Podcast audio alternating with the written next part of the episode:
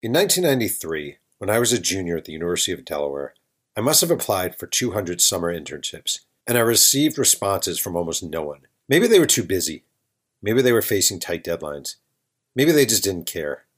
Whatever the case, I grew used to the silence. Then, one day, a letter arrived on Boston Magazine stationery. It was written by Steve Buckley, an editor at the time who is now a fantastic writer at The Athletic and along with breaking down all of my clips, he gave me some of the best advice I'd ever received. Here's exactly what Steve wrote Jeff, ask yourself these questions when you're sending out clips Is it different? Is it well written? Will it catch the eye of an editor?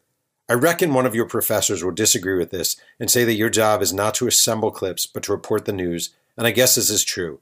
It's just that in doing your routine assignments, there will occasionally be that clever offbeat story waiting to be written. And those are the ones that you should be setting aside for use as clips. Hey, you're not just at Delaware to learn, you're there to get a job. Go out and find a homeless person on the streets of Newark and write his life story. Find a war monument in the center of town named after somebody nobody's ever heard of, and then see if there's a story behind it. To show you what I mean, I'm enclosing just such a piece that I wrote a couple years ago. Dare to be different, Jeff. 27 years later, Steve Buckley's words are as true as ever.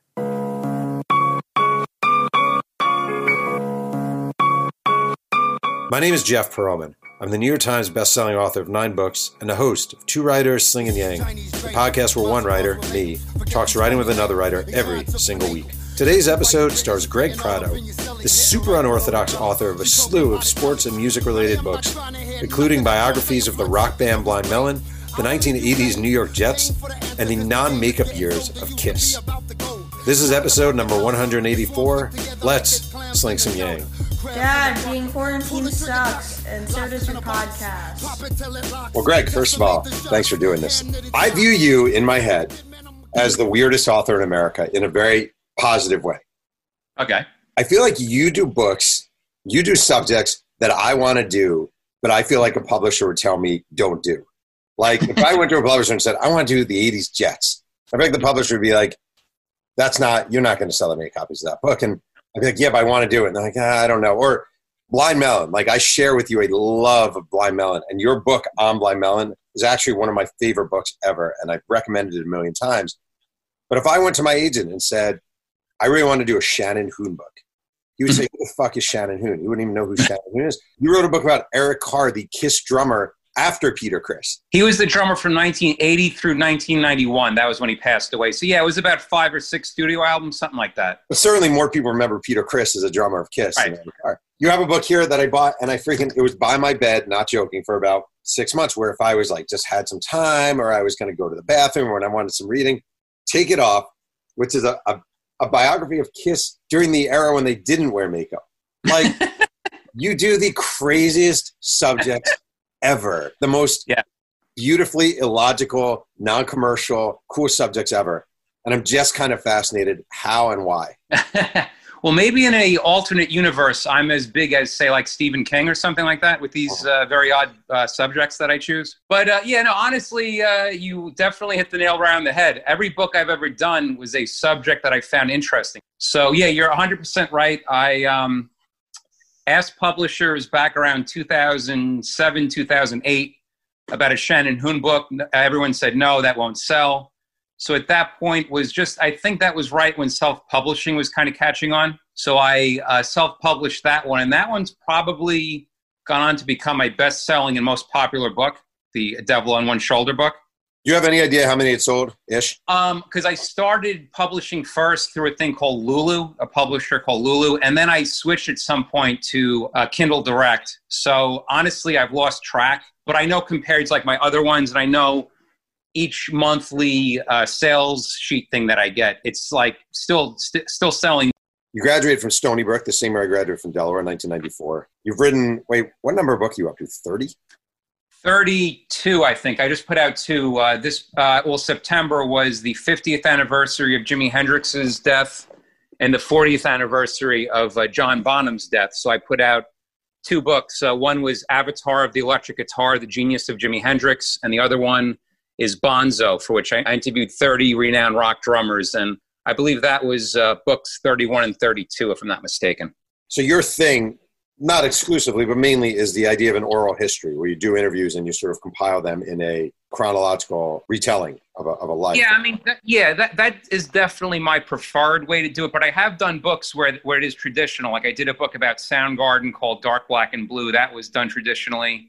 A book about Faith No More called The Faith No More and Mr. Bungle Companion. That was done traditionally. A book about the Bad Brains. That was done traditionally. So like sometimes I do things like that traditionally. And then things like that Take It Off book by Kiss. That was not a uh, quote unquote oral history, but it was like uh, album by album. And then I would just put subjects. And, you know, it's kind of hard to explain, but that wasn't an oral history, nor was it a traditional setup, that book. By the way, I, I know less about you, and there, I feel like most of my guests, there's more written about them. Like you actually are kind of mysterious in a way in your biography in that I see the same little bio over and over again, and I go to your LinkedIn page and I get a little more of a hint. But you graduated from Stony Brook in 1994 with a BA. Your listing, I mean, your job listings through the years, you know, freelance journalist, liner notes writer, press release writer, and author. Uh, how did this even happen? Well, what's funny is in school, I was always uh, a very good speller, and I always was great at English in college, I had no idea that I was going to be a writer. I, I kick myself to this day that I didn't ha- take any kind of journalism classes. It was just a bullshit liberal arts thing that I wound up uh, majoring with at, at Stony Brook. And uh, after I graduated, I had no idea what I was going to do. I always loved music, though. I always knew a lot about music. People would always be very, very impressed with my knowledge of music and also obscure sports facts maybe because I've never smoked pot. Maybe that's helped my brain a little bit. Uh, after I graduated in 94, I took, you know, some shitty jobs and was kind of just drifting around. And then I took a job as a customer service rep at a, a music magazine, uh, local. And the uh, name of the magazine will, uh, will remain nameless. I took the job as a, as a customer service rep. I saw how easy it was to write. And I tried to convince my editor, you know, I really would like to write. Like, I know a lot about music, blah, blah, blah and they gave me maybe one or two little tiny articles and then i kept pressing the issue and and they just said straight out that i was not a good enough writer for them and that there was no way i was going to be able to uh, be a writer for them. So that was right as uh, the internet was starting to take off and it's one of those things where someone you know really kind of kicks you in the private parts and you want to uh, totally prove them wrong. So by that person telling me that i was never going to be a writer I wasn't uh, good enough for them. It just totally lit a fire under my ass. And since 97, I've been writing for websites, magazines, and then with 2008, 2009 ish is when I made the jump to books. That was when I did the book about uh, Shannon Hoon. That came out in 2008. And then uh, the next year, I did that book called uh, Grunge is Dead, which was also a pretty popular book I've done, which was an oral history about all the grunge bands. So, yeah, since then, I've uh, just always uh, been working. You know, I feel like you're a an excellent writer. Do you feel like they miss? Were they wrong about your writing abilities, or did they these people saying you're not a good writer almost give you the determination to become a good writer? My boss at the time kind of had it out for me. I think so. Uh, there was no way that uh, they were going to uh, give me a, a, shot, even though like I knew deep down that I could definitely. It, it was just like doing album reviews and stuff like that, which like uh, probably a, a, sixth grader could have written, you know.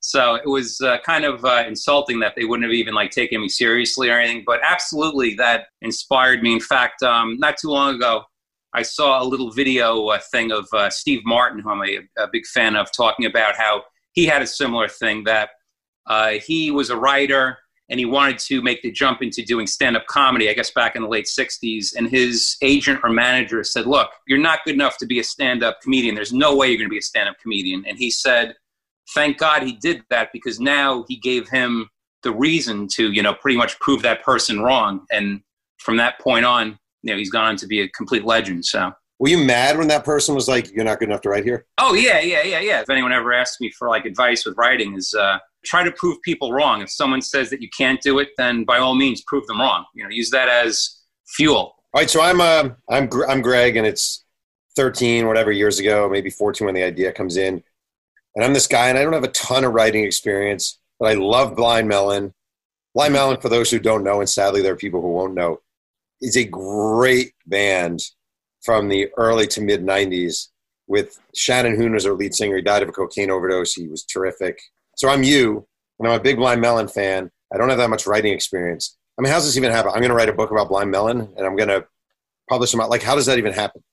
Yeah, well, uh, at that point, a few years before, uh, I was writing pr- pretty regularly for the UK publication Classic Rock Magazine, which is a, a, pretty cool magazine. And I did a feature about Blind Melon, and I interviewed Brad Smith, Christopher Thorne, and Roger Stevens. I want to say three members of Blind Melon. And uh, through that, I became friendly with them, and I did other interviews for other publications and stuff about, like, you know, whatever current project that they were working on. And I think I did an article or two for Rolling, the Rolling Stone website, also like for whatever solo thing they were working on. And uh, yeah, like you said to me, Shannon Hoon, you know, it's funny with Blind Melon to the casual fan, they think that they're like a one hit wonder or they were like a hippy dippy band. But I was lucky to see them five times with Shannon Hoon live and also was lucky to also briefly meet Shannon Hoon once. And I can honestly say that uh, to this day, those shows still remain some of my favorite shows of all time. Shannon Hoon is one of the most underrated singers, frontmen, lyricists ever. I think you would probably agree with me with that. Mm-hmm. Yeah, so I did that article, and I always, you know, thought, well, I'm doing these articles, and the thing with Classic Rock Magazine, sometimes these articles would be super, super long. There was one article I did about the Isle of Wight Festival in 1970, and I did like almost 20 interviews for this thing. And I just thought, you know, here I am, I'm doing all these interviews, and I'm getting paid decently, but why? I mean, how, how much more would it be to do a book if I'm going to be doing all this work for a little article? So then at that point, it just, I kept going back and forth like, you know, is it possible? Is it not possible? And then eventually I just reached out to the uh, surviving members of Blind Melon. And they were definitely all for it. They said, yeah, definitely, we're on it. You know, we're, we're definitely on board if you want to do it. I started probably in 2006. And like at that point, since it was my first book, it took like way way longer than how it takes me now to do books because now i know like exactly what to do what is your approach to a book like that like how are you how are you thinking of it how are you organizing it how are you going about reporting it well yeah usually what i'll do um, is i'll do an outline of the book. I mean the thing is too that i'm lucky. Every single book that i've ever done like i said before like i've been very familiar with the subject so it's not like i really have to go back and do like a shit ton of like backtracking and you know a huge like year long research. I kind of know the backstory like already, but I mean, I will go back and do some research, and then I'll just outline, you know, just the subjects I want to uh, cover. Uh, each person I interview is going to have slightly different questions. So if I know someone I'm going to be interviewing, I'll, you know, I'll come up with some bass questions for the bass player, as opposed to, you know, if I'm interviewing the drummer, I'm not going to ask those questions. So you know, I'll, I'll do that, and then I've noticed too, as I get deeper into a book, I don't even really need an outline anymore at that point. I just have it all in my head and I just kind of let the uh, interview kind of just go the way it's going to go. And questions that I wouldn't have thought of or subjects will just, you know, come up as the conversation goes along. And then from there, like I'm doing the interviews, I'm taping them, then I have to go back and I have to transcribe them, which is, that's probably the most time consuming thing.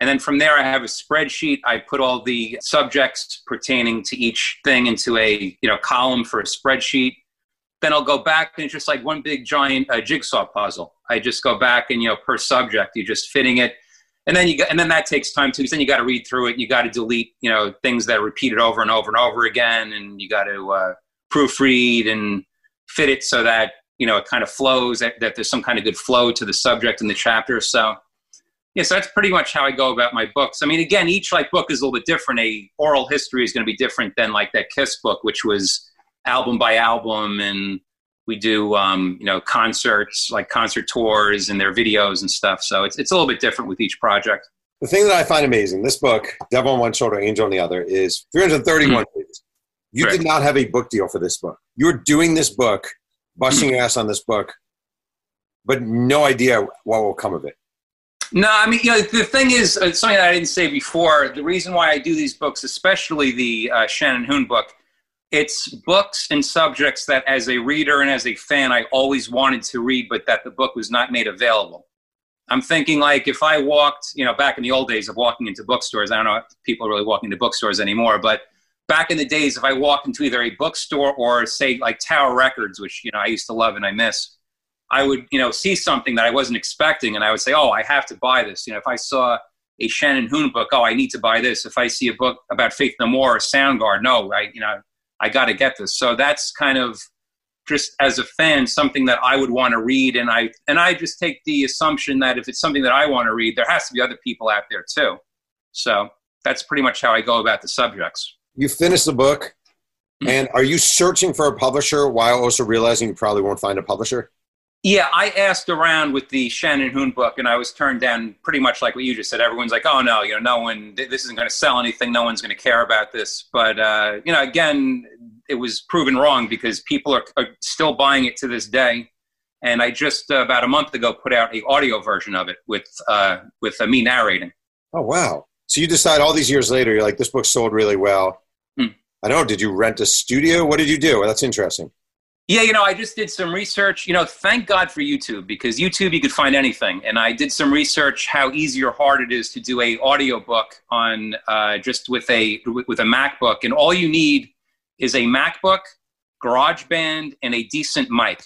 My advice to if it's if you're a writer going to make the jump into doing an audiobook, listen to one or two audiobooks and maybe do one or two samples of you just reading a chapter and then go back and listen to it and kind of critique yourself and you'll start getting better that way. Wait, I'm fa- I'm really genuinely fascinated by this. First of all, I think you're like the um, you're just a great freaking role model example for people who are like, I don't know, it seems so untouchable, or I don't know if I can do this, or it's just you know, like you've busted your ass and busted your ass, and you've taken subjects that would have been rejected. You know, if I went to a publisher and I said, I want to do a book about the 70s and 80s Islanders, they obviously had stars, they had Trottier and Bossy, right. and you know, great players. But I think I feel like my agent would be like, "You're not going to get it. You're not going to get a great book deal for Island." Yeah. And I feel like you're basically like, "Fuck that. I want to write these books, and I'm going to do these books." That book about the Islanders, I did reach out to one or two publishers, and they were like, "Oh no," you know.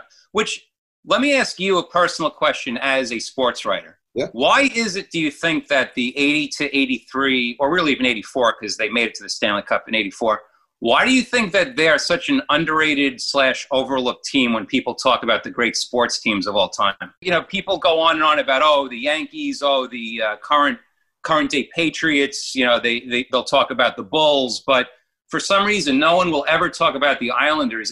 I think the biggest issue, to be honest, is just that it's hockey. Like all the teams you mentioned were NFL, Major League Baseball. NBA. Really, with the exception of Gretzky in Edmonton, who kind of transcended yeah. sports I don't think most North most United States sports fans mm. think of hockey the same way they do as the other sports. Fair, unfair. I mean, I'm just like curious though, like you know why you know like you look at you know like the Post or anything, and there's all these articles about oh the Patriots are this uh, fantastic dynasty, and meanwhile the you know, Islanders never never get the props, kind of. No, I'm with you. Wait, what percentage of your books have you self-published versus getting some sort of deal on? Eight books have been through a traditional publisher, and the rest have been self-published. All right, so take it off. The book about yes. Kiss, their years without the mask. Is that publisher? Yes, that's a pub- a publisher called Jawbone Press, which uh, I got to say they're a fantastic publisher. They're a UK based publisher, but they put out really good books. Like they've done books about Cliff Burton, Randy Rhoads, and uh, a, a, uh, bunch of really cool music books. And yeah, I uh, went to them for that. So every um every book I write takes two to three years to do. Right? Mm-hmm there's no way I could write a book in the speed you're writing book. It just I couldn't do it. I, I don't think mentally I could do it. I don't think physically I could do it. I don't think I would do a good job. Like I just think I wouldn't. Do you with speed sacrifice quality at all? Is there something you lose by doing them so quickly? Uh, yeah. I mean, I look at it as if you go through my books with like a fine tooth comb, you may find like a few, maybe like a spelling, not maybe spelling, but maybe like a word because like spell check won't pick it up or something. Mm-hmm. But then I look at it like some of my favorite Led Zeppelin albums, you hear mistakes and flubs. I mean, not that like the band stops cold and like it's like a complete bomb, but like, you know, Jimmy Page may miss a note or someone, you know, or not even, you know, Led Zeppelin, like in any band, you'll hear like a drumstick drop or something like that. And uh, we still enjoy those records, right? Yeah. So, I mean, if, you know, there's one or two little flubs, who cares? I mean, you know and then also the bottom line is i'm also trying to earn a living. So the more uh, books i can get out you know the more i can pay the bills and i can pay my mortgage. So but but also that said uh, there was a great quote from uh, the late great freddie mercury who i'm a huge fan of who said i don't the, the exact quote i can't remember but he said something to the effect to the effect that when he was dying he told the surviving members look you know whatever you want to do with the queen name just put it out but just don't uh, just make sure it's of high quality if it has my name or the or the Queen name to it. To which, you know, of course, I'm not comparing myself to Freddie Mercury or Queen, but just I feel that if I'm going to put something out, it can't be like a big pile of shit. It has to have some kind of quality. You know, it has to. It has to like I have to be happy with it, and I have to compare it to my other books and be confident that other people will also enjoy it too. Probably interviewed eight gazillion people because you you've written these lengthy oral histories. What can you do to make an interview a good interview as opposed to a crappy interview? Each interview is totally different. Um, some interviews maybe you're a little bit nervous for than others. Other interviews you're completely pleasantly surprised. Uh, one of my favorite interviews of all time, because I'm just such a fan of the Sex Pistols, was uh, John Lydon. And if you look at the interviews he did throughout the years on uh, YouTube, he would totally screw around with the uh, interview and and quite often would just totally you know not be happy with the interview would pretty much go uh, you know toe to toe with the interviewer and just get up and just leave or just cut the interview off and just make fun of the interviewer. But uh, when I interviewed him about this is about five or six years ago, he couldn't have been a nicer guy. I mean, maybe because right away I was asking questions that was apparent. Like I wasn't going to ask, like I was asking him kind of semi-obscure questions about Pill, uh, Public Public Image Limited, and stuff like that. So maybe that put him at ease to kind of show like I wasn't going to ask like you know dopey questions or stuff like that but uh, that was a pleasant. So like I was all kind of like, oh, this interview may be you know kind of out there or be a little uh, you know confrontational, but it wasn't. He was a totally nice, cool guy. So you never know really um, who's gonna you know. But yeah, but just to pretty much like answer your question, each interview is different. That that's pretty much what I, what, what I'm getting to. I mean. Some of my favorite interviews, uh, I did an hour long face to face interview with uh, Ace Frehley. That was great, just because I'm such a big Kiss fan you know, interviewing, uh, you know, just. Wait, let me ask you a question. So yes. here's Ace Frehley. And Ace uh, Frehley's been interviewed about Kiss only 70 million times in his life. Right. You know? right. He doesn't go a day without being reminded of a band he was in, you know, and like over and over and over. So how do you make the time count with Ace Frehley? Uh, well, that one I was interview I was interviewing him for a uh, guitar magazine, so that was primarily for that.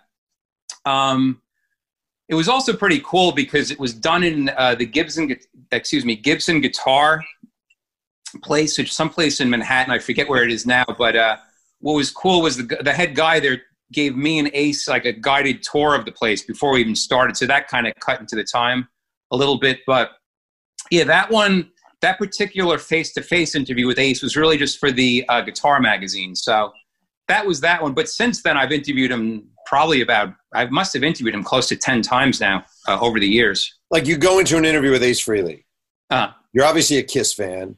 You right. don't want to come off like a stupid fanboy, right. but you you you definitely need to show him. like you don't want to ask him how old are you or you know like where are you right. from. Like, how do you make sure you get a good interview with him? How do you make sure you're prepared for a good interview with him? You know, what's funny is um, out of all the interviews I've ever done, it never came to a screeching halt. It was never a complete bomb every interview I've ever done has not been a awful interview or like the person just ended the interview or got up and walked out or anything like that. Did you ever have that experience? No. I mean, I've had people be complete assholes on the phone. Yeah. To, to the point that I'll just do my question and just and just get off. You know, I'm not gonna, you know, like you know, hang around. But never to the point that like you know, you see sometimes like I'll be looking on. excuse me. I'll look on YouTube, and I'm a big fan of Lou Reed and he was someone that I wish I got the opportunity to interview because you know I'm such a big fan of the Velvet Underground and everything.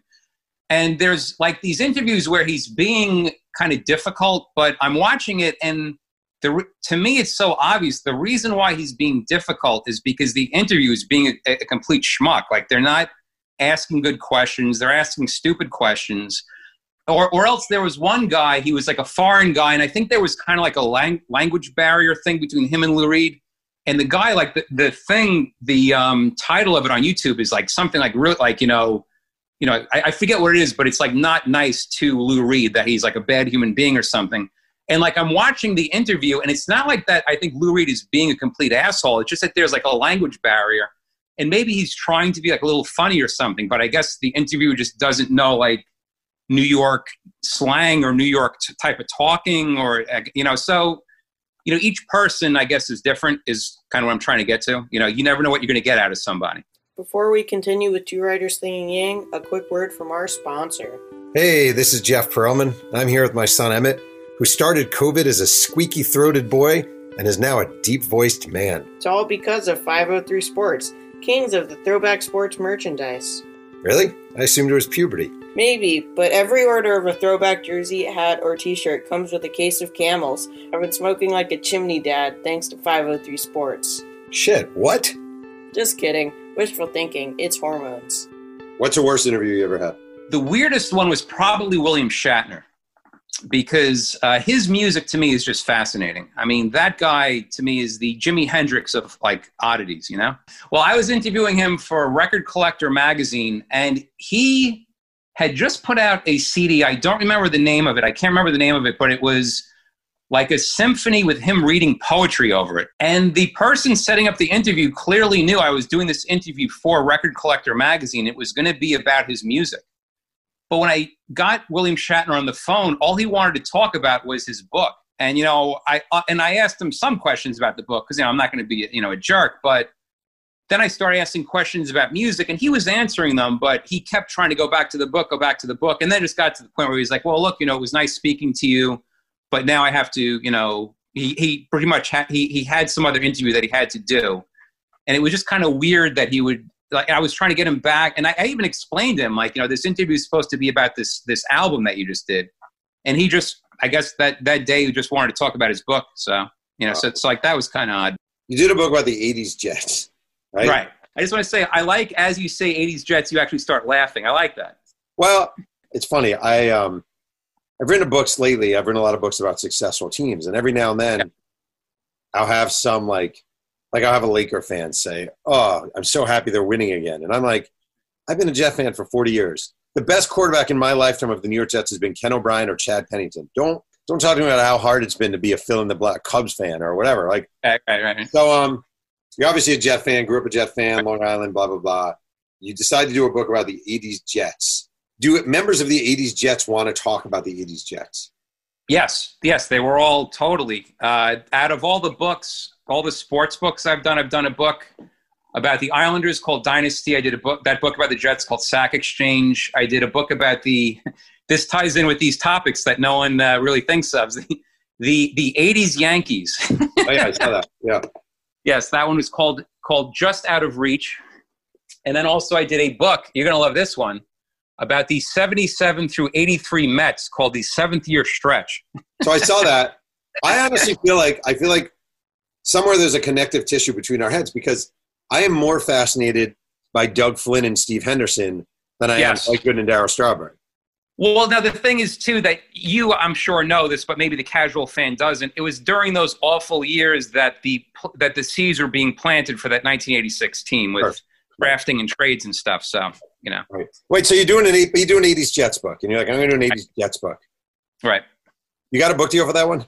That one, you know, it's funny. Um, I've uh, just to quickly sidetrack. Um, I've tried to use agents, and I've used reached out to maybe one or two, and they led to complete dead ends. Uh, they were time wasting scenarios, and I just pretty much said to myself, unless I'm working with like the biggest of big celebrity, if I'm working with a celebrity on a book, I will probably reach out to a agent again but just for my books through like Jawbone Press or my self published ones, I was just totally soured to working with agents. So with that Jets book, I did actually have an agent. You know what? Let me think back to a second. Um, I'm pretty sure the Jets book, I did have an agent, and we just wasted so much time with it that I, I just happened to reach out to a publisher called ECW Press. I just happened to call or, or get in contact that day that they were having their meeting of books to do and that book they were a fan of and also something I, I, forgot to say all the books that i do i pretty much do I, I, do the whole book i complete the book then i shop it around or you know i put it out. I don't just do like some people like you know i, I want to ask you something. Do you just do a sample or two or do you like to do your whole book right right right, uh, right away? Oh no i do a, a proposal and then shop it. Okay and then shop it okay. I don't write i don't write the book at all until i have it okay. Have there been books that you've done that you did a proposal and it just never went anywhere and you just shelved it? No. Okay. Yeah, no. Okay. I've had a kind of charmed life though. Like that's yeah. I've charmed life in that regard. I've actually wasted time where there's been about three, four, or five books that I've done in my life that were I, I actually completed the book, but then they were shelved for whoever I was working with made it difficult, or we just didn't see eye to eye, or what's a book? What's a book? That, that, what's a book that's been written that never uh, never existed? As much as I would love to say, you know, you know, you know, it's like why why uh, give those people any kind of credit? You know, it's pretty much. But But you know, but but you know, just something just quickly. I just want to throw out there because something that I, I never get the opportunity to say in these interviews when people are interviewing me about my books. A great, great interview that I'm so happy I was able to do was Al Arbour, who to me I think is one of the again has to be on par with Belichick and all the great, great coaches. That guy was so amazing and such a nice guy, and it was so great to interview him for that book, Dynasty. But it's so interesting because you ask why do I think people don't think of the Islanders, and I'm thinking the first thing I have to do is tell people Al Arbour was the legendary coach of the New York Islanders. Like right. most people right. probably don't even know who Al Arbour was unless you're a hockey. Yeah, you know, the, you know the thing is too that Islander team, which is probably why I like them so much. There was no uh, flamboyant, super duper star guy going out to clubs and bars and getting in trouble with the law. They all flew totally under the radar. In fact, there's a part in that book where uh, I think Stan Fischler someone says that that team, maybe it was actually Jigs, Jigs McDonald says uh, that team they had they actually had uh, offers to do commercials and things like that, and the head leaders of the team said absolutely not, and they would sh- they would shoot it down because they just said that's going to totally get in the way of us winning. No way, we have to 100% focus on this team, which is unheard of now. You know, I would argue bad decision because a lot of these guys probably could have used the money. They weren't getting rich back then. I mean, think of back then. They, those guys, or maybe I mean, you hear the stories about like the '69 Jets. Like a lot of those guys, besides Namath, had to get jobs in the off season. I mean, those Islanders guys maybe weren't that bad off, but now like all those guys, not all those guys, but a lot of those guys have just like regular jobs again. Yep. When right. you have a book coming out, especially with this rapid pace of books coming out, mm-hmm. do you have a promotional uh, approach? Do you reach out to radio stations on your own? Do you just hope the book catches word of mouth? How do you go about it? Yeah, what it is, I'm I'm good friends with a good pu- uh, with a good publicist. His name is Chipster. His name is Chip Chip Ruggieri, and his company is called is called Chipster. Okay. And he and he he's like Judas Priest's head publicist, and he works with a lot of hard rock and heavy metal bands. And uh, I have a good, I have a very good relationship with him, and uh, we work out deals that he helps uh, do press releases for all my uh, you know rock music type books. Right. But it, but it, but if it's a sports book, I'm not going to go through him. Uh, I'll reach out to you know if, like for instance that Jets book. I reached out to a bunch of uh, Jets uh, fan sites. You know I'll reach out to Facebook pages. Um, you know, I'll just cold call like Newsday or stuff and just say, hey, you know, would you have this book? Would you want to interview me and see if a writer there wants to interview me?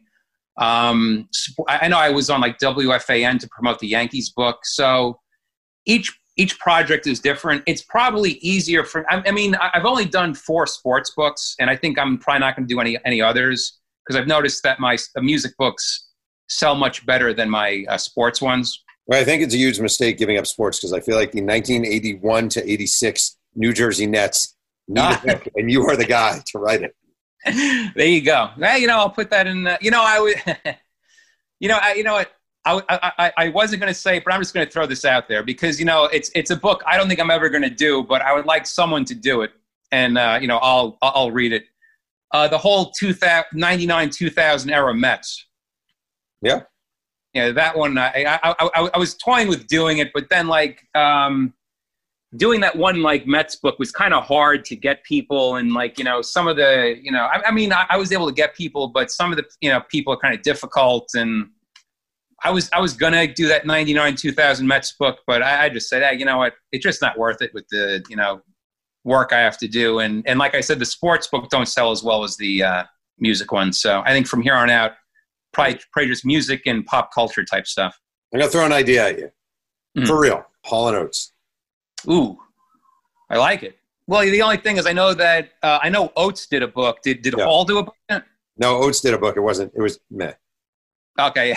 Um, I did interview Oates for the Yacht Rock book, and I did, and, and and I interviewed both Hall and Oates for one of my most underrated books. That um, I'm definitely going to make this into a uh, audio book because this book needs to get more attention, which is called MTV Ruled the World the early years of music video, which uh, I sadly had the misfortune of working on this book, and it was all ready to go.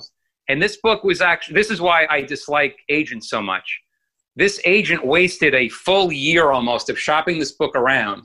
And she obviously wasn't doing a very good job because I interviewed some of like the biggest names for this book. I interviewed like all the big names of like that era of like MTV, and she just d- couldn't get it placed. She just said, "I don't think this book is gonna. This subject just isn't good. Just you know, blah blah blah." So anyway, I went out and did this book myself. I'm just about to put out this book, and then I read that someone else Oh, through a major oh. publisher is doing a book about not it's not just early MTV, but it did it did cover that era. And and since it was through a publisher, it got all the muscle to, of promotion behind it, whereas mine got kind of forgotten. So that kind of sucks. But anyway, I did interview both, both Hall and Oates for that book. It's a good book, Hall and Oates. A lot of diehard fans. There you go. No, well, listen, I'm a huge fan of yacht rock too, and I am a huge Hall and Oates fan. So, Well, Greg, I appreciate you doing this, man. You've you've brought legit reading joy to my life. and you, you know something that I, I didn't get. I mean, I, I've- I've told you this off this interview uh, or, or, or privately. Uh, I'm a huge fan of your book, The uh, Bad Guys Won. Thank you.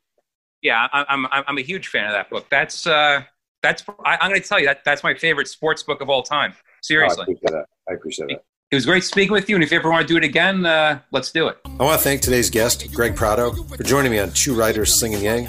You can follow Greg on Twitter at Greg Prato Writer. Music is by the dazzling MC Whiteout. Thanks again for joining me, and remember, keep writing.